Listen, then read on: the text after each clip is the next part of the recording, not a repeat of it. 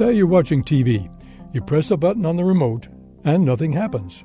Is it the batteries? Luckily, you can check because they often come equipped with a power indicator strip.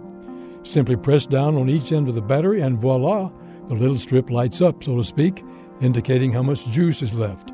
How does this work? The indicator's first layer consists of conductive ink, which, as its name indicates, conducts electricity. Next comes a layer of regular ink painted on top of the conductive layer. Finally, on top, there's a layer of thermochromic ink which responds to heat by changing from solid to translucent. So, what happens when you push the ends of the battery and set the indicator in motion? First, the battery's electrical current courses through the layer of conductive ink, generating heat. This causes the heat sensitive ink layer to become transparent, revealing the layer of regular ink below, which graphically depicts how much juice the battery has.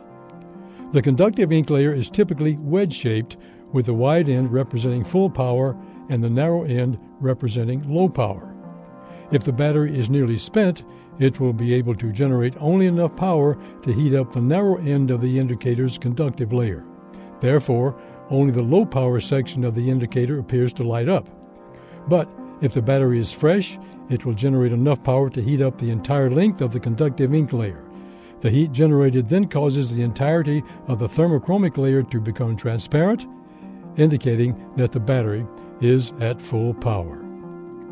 This moment of science comes from Indiana University.